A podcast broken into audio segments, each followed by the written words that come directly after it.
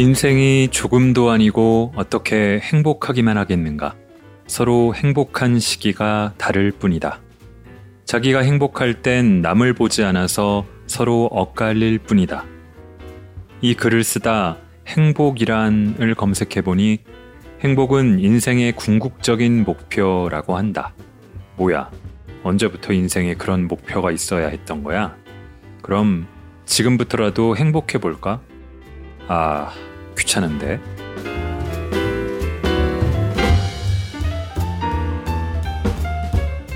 골라드는 뉴스룸 책 읽는 순간 북적북적입니다. 저는 심영구 기자입니다.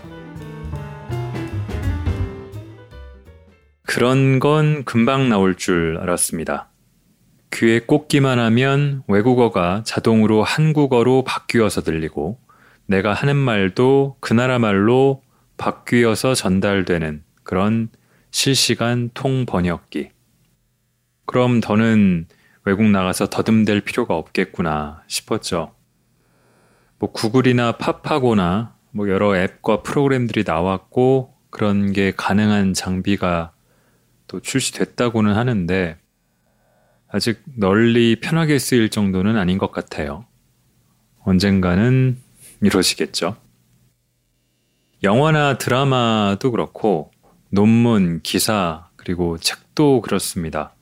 저희도 이 북적북적에서 일주일에 한 권씩 책을 발췌해서 읽고 소개하는 게 바쁜 일상을 사는 청취자들에게 어쩌면 약간의 도움이 되는 일이겠는데 한국어로도 전달하기가 쉽지 않을 때가 많은데요. 하물며 다른 언어라면 더 어렵겠죠.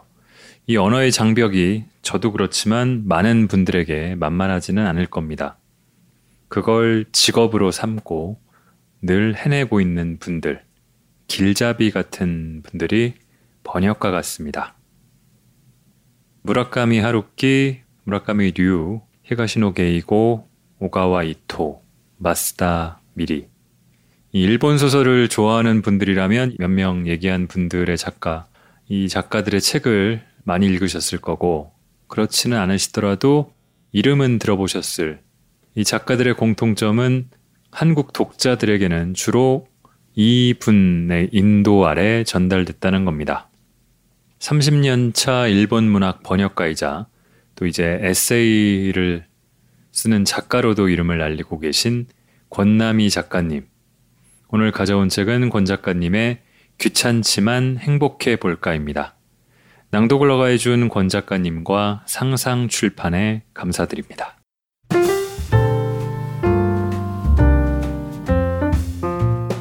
자, 당신의 북적입니다. 지난번에 제가 읽은 새엄마 육아일기에 대한 반응이 꽤 좋았습니다. 댓글 소개해드릴게요. 저희 SBS 홈페이지에 가스톤이라는 아이디를 쓰시는 분이 나는 어쩌다 보니 세상에 너희를 내놓아서 그 책임을 져야 하니 너희를 열심히 키우기는 한다만 자녀의 양육이란 벗어나고 싶은 일종의 형벌 같은 것이란다. 책을 인용해 주시고 마음이 얼마나 아팠을까요? 이 말을 듣는 순간부터 자식은 제 스스로 인생을 살아가지 않으면 버티지 못했을 겁니다. 대단하십니다. 라고 말씀해 주셨고요. 미송이라는 아이디를 쓰시는 분이 누군가에게 첫눈에 반했다고 하면 왜 그랬냐고 굳이 따지지는 않잖아요. 그냥 그런 거니까요. 이건 제가 썼던 말인데 이 문장이 마음에 와닿네요. 다양한 가족의 모습과 그 이야기가 많아질수록 사회가 정해놓은 정상 가족의 모습의 틀에서 조금씩 벗어나는 것 같아요. 어쩌면 소수적이고 예외적으로 비춰지고 나는 절대 들어갈 일이 없어 보이는 저 세계가 이제는 나도 그럴 수 있겠다. 아직 그러지 않은 것뿐이다 라고 생각하니 나의 세계처럼 여겨져요. 그냥 그 삶을 보면 나와 다를 게 하나도 없으니까. 너는 무슨 사연으로 그렇게 다른 선택을 하게 되었니? 그런 배경을 설명하게 만드는 순수한 궁금함조차 어떤 사람에게는 폭력이라는 걸 알아요. 그냥 들여다보세요. 정말 하나도 다를 게 없는 어쩌면 나의 모습일 수 있는 다양한 삶을요. 의미 있는 말씀을 적어주셨습니다. 팟빵에 스파스파이시 아이디를 쓰시는 분 좋은 책 소개해 주셔서 고맙습니다. 감동이 깊을수록 표현하기가 쉽지 않다고 생각했는데 작가님은 그 어려운 일을 이렇게 쉬운 말로 풀어내셨군요. 꼭 책을 읽어보겠습니다. 그리고 저도 아이들이 성인이 됐을 때 어떤 말을 해줄 수 있을지 지금부터 생각해봐야겠네요. 라고 해주셨고요. 저희 300회 맞은 것 관련해서 권혜리 기자도 소개를 했는데 웃으면서 길게님, 와 300회면 6년쯤 된 거예요. 그동안 많은 책들 명품 보이스로 읽어주셔서 감사합니다. 해주셨습니다. 네, 2015년부터 시작을 했으니까 6년이 됐네요. 얼마나 더 할 수 있을까요? 고맙습니다. 네이버에 항상 글 보면서 응원하는 군대 선임입니다. 나이는 어렸어도 제가 선임이 맞을 겁니다. 하도 오래돼서. 그때도 그랬지만 생각의 깊이가 다른 분이네요. 정말 상상하기 싫은 환경에서 군 생활했지만 지금은 그저 젊을 때 아련하고 좋은 추억이네요. 거기에 심기자도 항상 있고 항상 응원합니다. 누군지 알 듯 말 듯 세월이 꽤 지나긴 했는데 이런 덕담에 저도 힘이 납니다. 고맙습니다.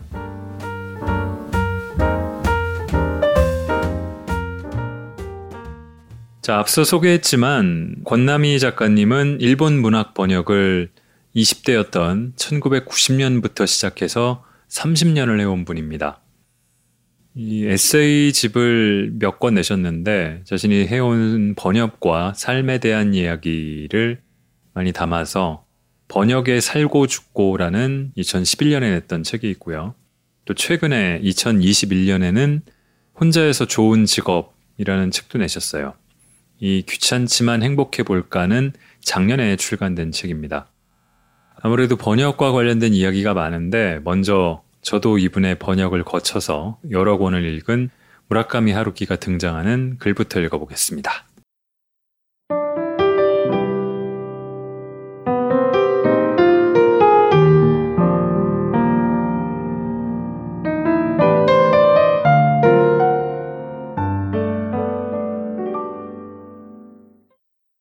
하루키의 고민 상담소.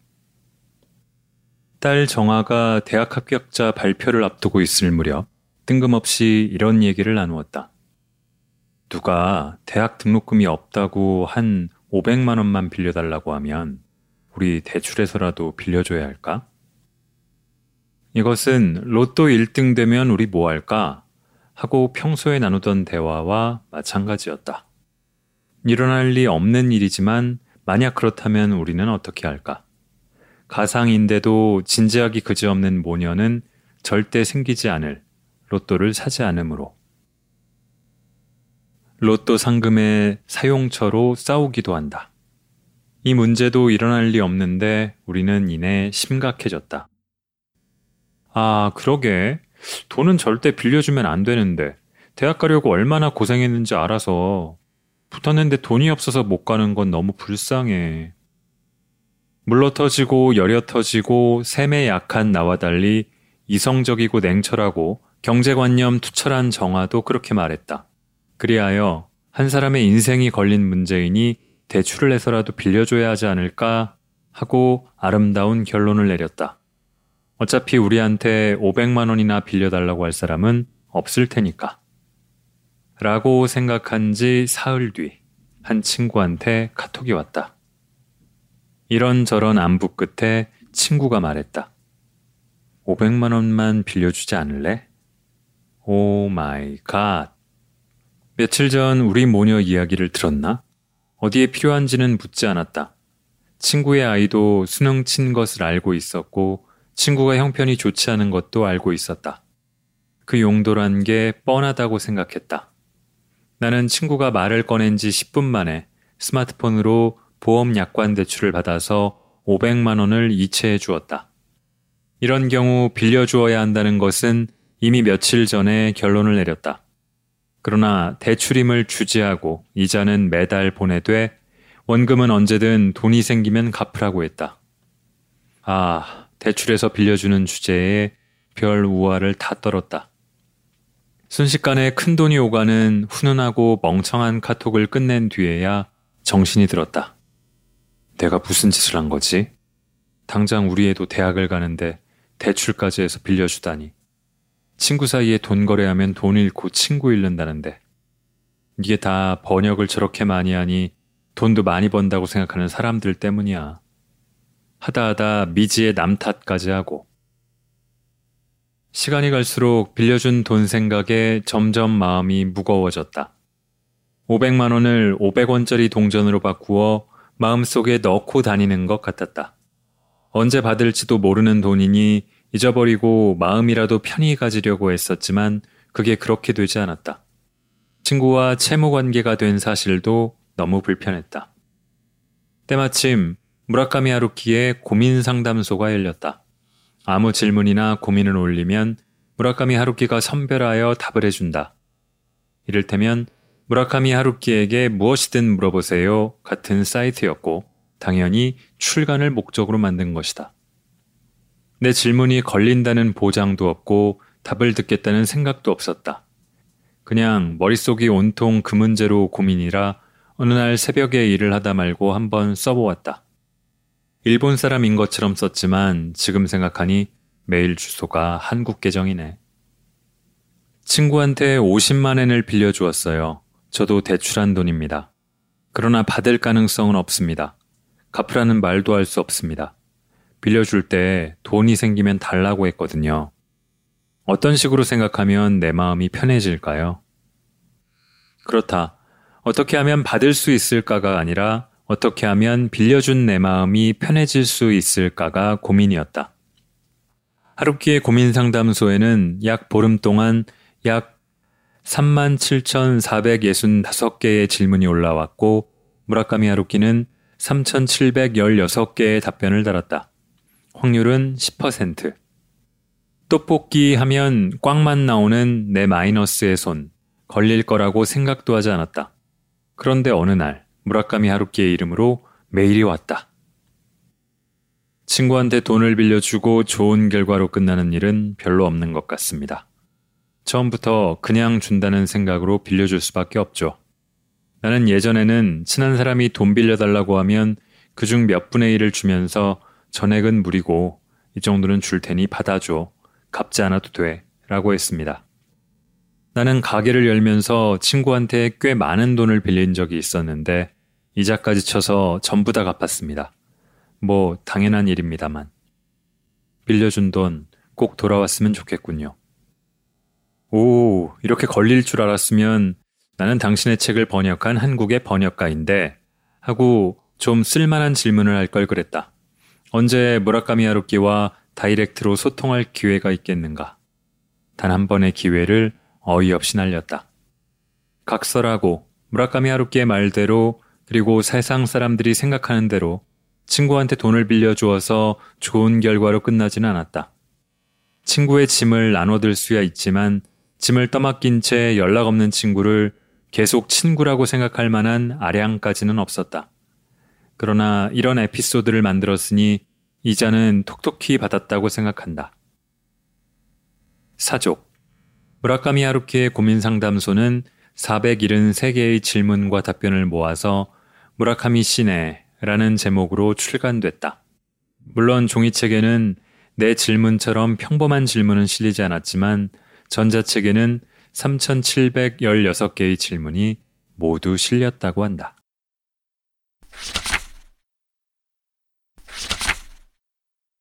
무라카미 하루키식 긍정적으로 생각하기. 지하철역에서 아가씨 하고 부르는 소리에 무심코 돌아보았다. 아가씨라는데 돌아볼 나이는 아니지만 그냥 소리가 나니 돌아봤을 뿐이다. 나를 부른 게 맞았다. 아주머니와 눈이 마주쳤다. 똥 씹은 얼굴로 내 얼굴을 본다. 나보다 몇 살 더 많아 보이지도 않는 아주머니는 민망하도록 나를 빤히 들여다보더니 이윽고 입을 열었다. 상황심리 가는 지하철 어디서 타요? 와, 길 물으면서 짜증내는 사람 처음 봤네. 내가 아가씨가 아닌 게 그렇게 짜증낼 일인가? 누가 길 물으면 아는 길 내에서 최선을 다해 가르쳐주는 나지만 이런 사람에게는 예민하다. 몰라요. 하고 지나갈까 하다가 마음을 고쳐먹었다. 무라카미 하루키의 에세이를 한참 번역할 때여서 그의 긍정적인 사고에 영향을 받아 세상 없이 긍정적일 때였다. 어디에서 읽었는지 기억이 모호하지만 특히 하루키의 이 말은 긍정력 만렙이었다. 신문 문화면에 내 소설이나 인격을 까는 글이 실리면 기분이 좋지 않지만 그래도 사회면에 성폭행범이나 그런 범죄자로 실리는 것보다 훨씬 낫잖아요. 그래, 얼굴 보고 경기하면 어때? 뒷모습이라도 아가씨로 봐주니 고맙잖아. 하고 생각하니 얼굴에 곱실곱실 미소가 돌고 목소리도 가늘어진다. 그러나 기껏 친절하게 가르쳐 주었더니만 한 번 더 쳐다보고는 쌩 가버린다. 와마. 하루키님도 재수 옴 붙은 느낌이 드는 이 상황에서는 긍정적일 수 없을 거다. 그렇게 개념 없는 사람한테 긍정력을 발동해서 뭐하나. 타는 전철마다 연착되라고 빌었다.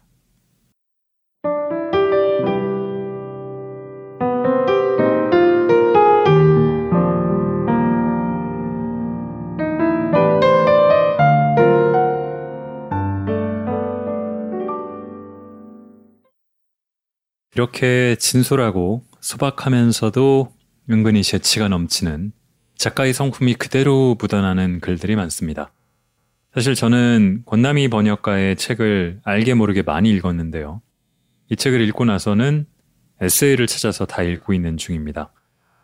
앞으로 살면서 실제로 만나 뵙게 될 일이 있을지 없을지는 잘 모르겠지만 팬이 됐습니다. 이분의 삶과 사람에 대한 태도가 배어나오는 글을 몇 편 더 읽어볼게요. 저와 비슷하게 팬이 돼버리는 분들이 있을 것이라 기대합니다.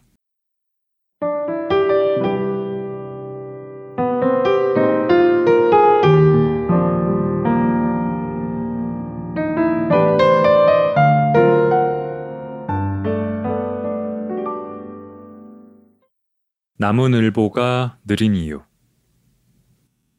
나무늘보의 늘보는 느림보라는 뜻이다.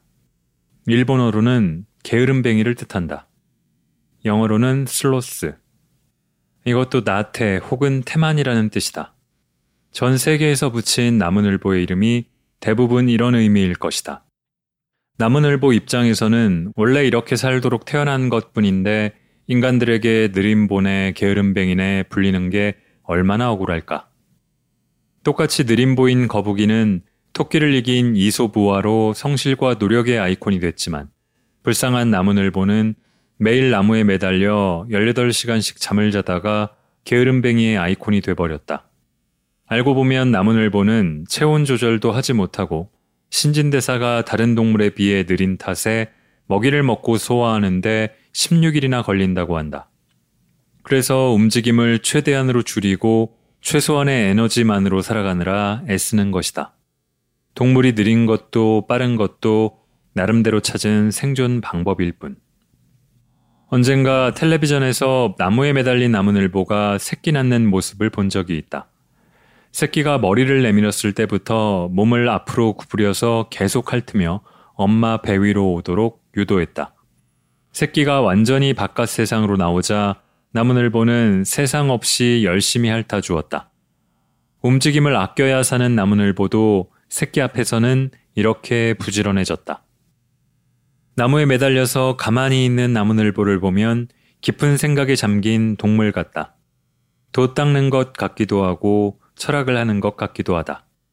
정작 당사자는 생각하는 것조차 귀찮아서 아무 생각 없이 매달려 있을지도 모르고 언제 포식자가 나타날까 두려워하고 있을지도 모르지만 그러나 언제나 귀엽고 태평스러운 표정으로 보아 그렇진 않은 것 같다. 나무늘보를 보면 나를 보는 것 같다. 남들이 보기에는 집 밖으로 나가는 일 없이 종일 집안에만 있는 내가 느리고 게을러 터져 보일지도 모르지만 나는 그 긴 세월 나름대로 쉬지 않고 번역만 하며 성실하게 가장 노릇을 하고 있다. 동물이나 인간이나 자기 가치관과 다르게 산다 하여 부정적인 평가를 하는 것은 교만이다. 그래서 나는 나무늘보의 마음을 대변해주고 싶다. 나무늘보는 지금 최선을 다해서 열심히 살아가는 중이라고.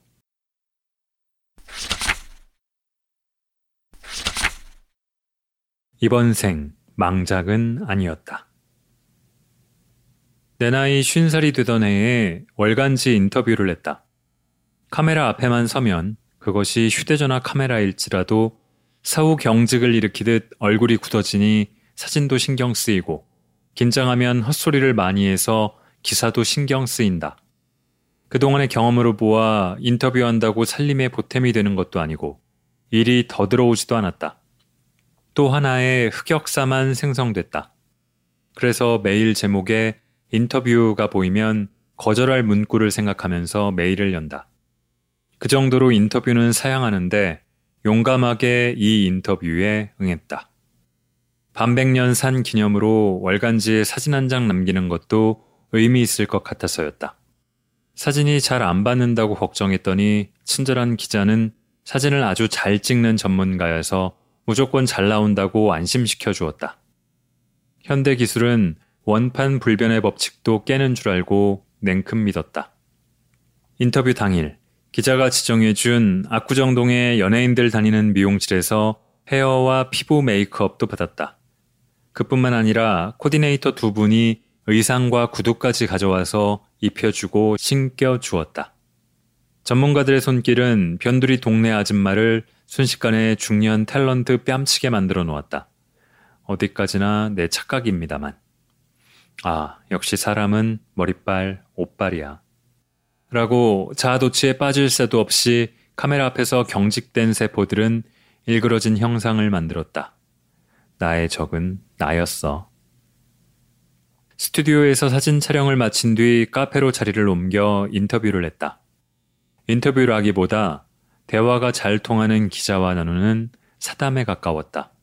어떻게 기자가 되었는지, 전공은 무엇이었는지, 어떨 때 기자로서 보람을 느끼는지 물어보았다. 인터뷰를 받으러 간 내가 인터뷰를 하고 있었다. 집에서 혼자 일하다 오랜만에 바깥 세상에서 사람을 만나니 수다가 그리웠던 게다. 이윽고 내 수다에 장단을 맞춰주던 기자가 질문을 시작했다. 사람들이 권남희 번역을 찾는 이유가 뭐라고 생각하세요? 하하하, 제 입으로 말하기 민망한데 제 번역이 따스하다는 말을 가끔 들어요. 그래서가 아닐까요? 운 좋게 훈훈한 작품들을 만난 덕이 크겠죠. 선자랑 후 겸손으로 이어진 나의 답변. 번역할 때와 내 글을 쓸 때 언제가 더 행복하세요? 번역하는 사람이니까 번역할 때 더 행복해요. 딱히 내 글이라고 할 만큼 무게 있는 글을 쓰는 것도 아니고요. 다시 태어나면 결혼할 건가요? 엄마가 되고 싶으세요? 다시 태어나고 싶지도 또 결혼을 하고 싶지도 않지만 그래도 다시 태어난다면 정아 엄마로 살고 싶어요. 내 입으로 말해놓고 제 바람에 울컥하여 눈물이 주르륵 흘러내렸다. 기자는 엄마로서의 삶, 번역가로서의 삶, 권남이로서의 삶에 관한 질문들을 했다. 반 100년 산 기념으로 받은 인터뷰에 딱 걸맞는 질문이었다. 돌아오는 길에 오랜만에, 아니 어쩌면 처음으로 지난 삶을 돌아보았다. 그리고 생각했다. 이번 생, 그다지 망작은 아니구나.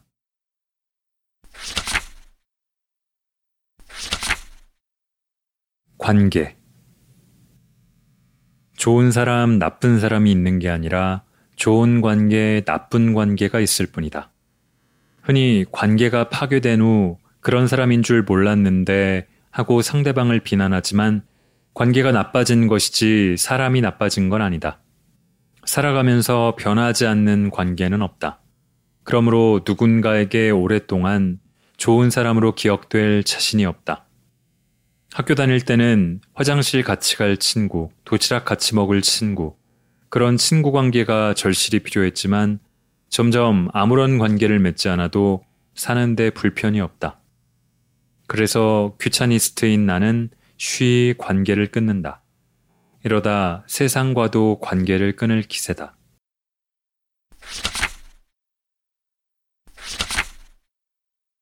자식의 마음은 번역이 안 돼요. 새해 인사를 하며 정아가 상냥하게 말했다. 우리 새해에는 행복하게 살자. 짜증내지 말고 웃으면서 말하고 좋아. 그렇지만 엄마가 갱년기란 건 감안해줘. 그건 이미 엄청나게 감안하고 있어.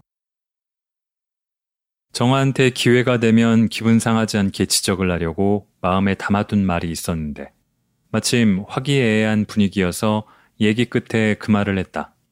평소 같으면 자기 행동을 지적하는 말에 토라지거나 질질 짰을 텐데 역시 분위기가 분위기여서인지 끄덕거리며 가만히 있다. 성공이구나 생각하는데 얘기가 끝나고 자기 방에 가며 걔한테 하는 말. 에구 나무야, 너는 언니라도 뒤끝 있는 사람이 아니라서 다행이다. 아버지 환갑 때는 딸들과 며느리 똑같이 한복 맞춰 입고 사돈 팔촌까지 불러서 큰 잔치를 했는데 요즘 환갑은 그냥 61세 생일에 지나지 않아서 가족끼리 식사하는 정도로 보내는 것 같다.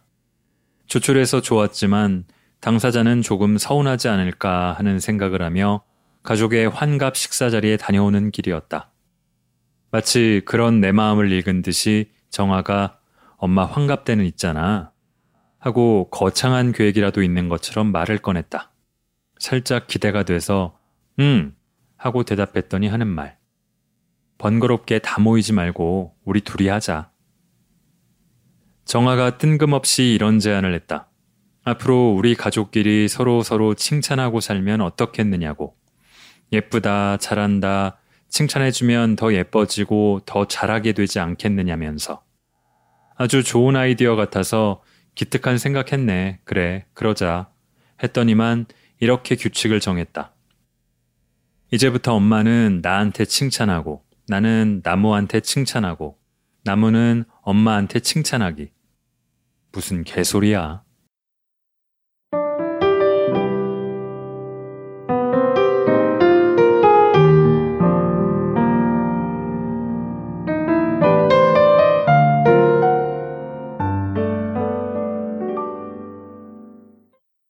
자, 문득 행복하구나 하고 떠올릴 때가 있으신가요? 저는 그럴 때는 별로 없는데 좋구나 할 때는 종종 있습니다. 더 어려서는 까칠하게도 많이 굴었고 또 사소한 거에 연연하면 안 돼 하면서 강팍하게 구는 게 더 멋지고 쿨한 줄 알았는데 좀 살다 보니까 그런 게 아니더라고요. 최근에 읽은 책들에서도 그런 영향을 많이 받은 것 같은데 이 책 특히 그렇습니다. 인생의 목표가 행복이라고 할 건 아니지만 그냥 문득 느낄 수가 있다면 좋지 않을까. 좀 귀찮더라도요.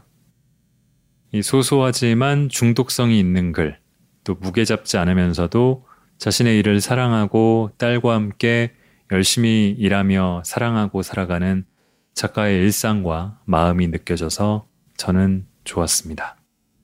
여러분도 그러시면 좋겠습니다.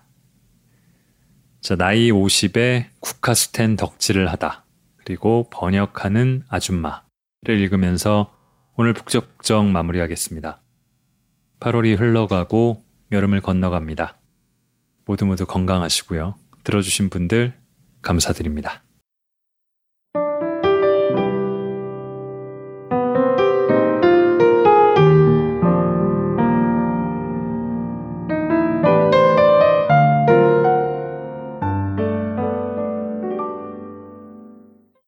나이 50에 국카스텐 덕질을 하다. 나는 정적을 좋아한다. 낮은 음악조차 흐르지 않는 무음의 세계를 좋아한다. 그래서 라디오나 노동요를 틀어놓고 일한다는 건 상상도 할 수 없었다. 혼자 있을 때도 휴대전화를 무음으로 해놓는다.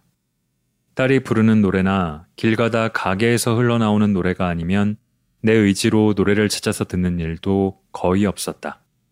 이런 내가 요란한, 내 기준으로, 음악을 하는 록밴드 국카스텐의 덕후가 됐다는 사실에 나를 아는 모든 사람들이 놀랐지만 본인인 내가 가장 놀라고 있다. 나도 남들도 잠깐 그러다 말겠지라고 예상했는데 현재 덕질 4년차. 서울에서 열리는 모든 콘서트에 빠짐없이 가고 있다. 국카스텐 노래를 노동요로 듣고 있다. 듣기 좋은 꽃노래도 한두 번이라는데 국카스텐 노래는 데뷔 때부터 발표한 모든 노래가 아무리 들어도 질리지 않는다.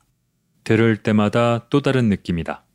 그 중에서 가장 좋아하는 곡은 고장이 난 넌 서랍을 뒤적거리며 잠을 청할 약을 꺼내고 한탄을 하네. 창밖은 너무나 밝다고 로 시작하는 비트리올이라는 노래다. 그러나 이렇게 말하는 순간 다른 노래 제목들이 오락실 두더지처럼 여기저기에서 튀어나온다. 아, 그렇다. 열손가락 같은 노래들이다. 어느 한 곡을 꼽을 수가 없다. 전곡을 다 좋아한다. 정적을 좋아하는 내가 처음부터 국카스텐의 노래를 좋아했을 리는 없다. 그들의 노래를 처음 들었을 때 그것은 노래가 아니라 귀괴한 그림이 그려진 소리통이라고 생각했다. 그러나 복면가왕의 음악대장 노래에 반해서 시작한 것은 유튜브에서 국카스텐 영상 찾아보기, 하나 둘 보다 보니 급기야 10년치 공연 영상을 다 보고 말았다. 번역을 시작한 이후 텔레비전 한번 마음 편히 본 적 없는 내가 말이다. 국카스텐 덕질을 기점으로 길을 쓰고 사는 쪽보다 내려놓고 사는 쪽으로 삶의 노선이 바뀐 것 같다. 처음으로 국카스텐 콘서트에 갈 때는 걱정이 많았다. 혼자 가서 뻘쭘하지 않을까? 젊은 사람들 노는데 나이 50의 아줌마가 가서 물 흐리지 않을까? 목소리도 작은데 호응은 잘할 수 있을까? 그러나 기우였다. 콘서트에는 혼자 온 사람들이 더 많았고 50이면 준수할 정도로 중장년층도 많았다. 머리하얀 할머니가 국카스텐 굿즈인 티셔츠를 입고 다니는 모습도 여기저기 보였다. 멋진 공연에 목소리는 절로 커졌다. 음악대장이 온 나라를 휘젓고 떠난 뒤여서 잠실 체조경기장은 꽉꽉 찼고 콘서트는 대감동이었다. 그렇게 콘서트에 가기 시작한 지 4년째, 봄에는 헬로콘, 여름에는 스콜콘, 겨울에는 해프닝콘을 꼬박꼬박 가고 있다. 딸이 아이돌 그룹 덕질할 때 걔네는 무슨 콘서트를 1년에 한 번씩 해? 그랬는데 막상 덕질을 해보니 1년에 서너 번도 적더라고요. 국카스텐 덕질은 나를 위해 돈을 쓰고 시간을 쓰는 나의 유일한 일탈이자 도락이자 휴식이자 낙이다. 음악대장이 나타나지 않았더라면 나는 아직도 무음의 세계에서 소처럼 일만 했겠지.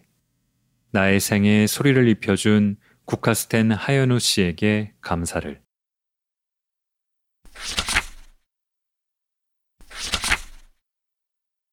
번역하는 아줌마. 모 월간지에서 쓰는 공간이란 테마로 인터뷰를 하고 싶다는 의뢰가 들어왔다. 작가나 번역가들은 집에서만 일하는 게 아니라 노트북을 들고 나가 카페나 공원이나 호텔이나 기타 등등 다양한 장소에서 작업할 텐데 권남희 선생님은 어떤 공간에서 작업하는지 그 공간에서 인터뷰하고 싶다는 의뢰였다.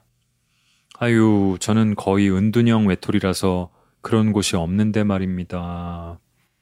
그러나 기자의 메일이 너무나 정성스러워서 거절하기 미안했다. 동네 아무 카페나 가서 기분 전환 삼아 종종 여기에 나와서 일해요 하고 그녀의 취재에 협조할까 생각도 했지만 양심껏 사양했다. 나를 아는 사람이라면 내가 역사 깊은 집순이라는 걸 다 아는데 어디다 대고 사기를 치겠는가. 평소 집 밖을 벗어나서 일하는 경우는 거의 없다.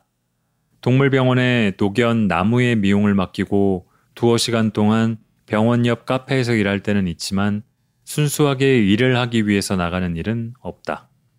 사실 요즘엔 좀 나가서 일하고 싶은 날도 있지만 노견을 돌봐야 하는 탓에 나가지 못한다. 그렇다고 나의 쓰는 공간인 집에 여느 작가나 번역가들처럼 책이 빽빽한 책꽂이에 커다란 책상이 있는 널찍한 서재가 있는 건 아니다. 거실에 놓인 책상이 전부다. 번역하는데 책상 하나면 되지 뭐. 일하고 있으면 시시때때로 나무가 와서 놀아달라고 매달린다. 지금은 눈이 멀어 매달리지 못하지만 딸 정아는 책상과 나란히 있는 소파에 앉아 제잘거린다. 나도 명색이 번역가인데 이제 폼나게 책방 겸 수납 공간으로 쓰는 방을 작업실로 꾸밀까 생각해봤다. 그러나 습관이라는 게 무섭다. 걔랑 아이랑 같이 있는 공간에서 자유롭게 일하는 게 몸에 배서 각 잡힌 공간이 영 어색하다. 땅바닥에 엎드려서 책 읽는 체질인 사람은 책상에 앉아서 책 읽는 게 불편한 것과 같은 이치다. 그러니 내게는 거실 한 귀퉁이가 최적의 공간이다. 잊을만 하면 한 번씩 번역가의 서재를 취재하고 싶다는 의뢰가 들어온다. 그럴 때마다 나는 죄송합니다. 서재가 없어서요. 하고 거절하지만 정말 없어서 거절하는 거라고는 믿지 않는 눈치다. 믿지 못해도 어쩔 수 없다. 참고로 내 작업 공간은 이렇다. 책상을 중심으로 왼쪽에는 주방, 오른쪽에는 거실, 앞에는 텔레비전, 옆에는 소파, 발밑에는 멍멍이. 주부미가 철철 넘쳐난다. 이러니 따뜻한 번역이 절로 나오는 게 아닐까? 웃음. 그래서 나는 번역가라는 수식어보다 번역하는 아줌마라는 말이 더 좋다.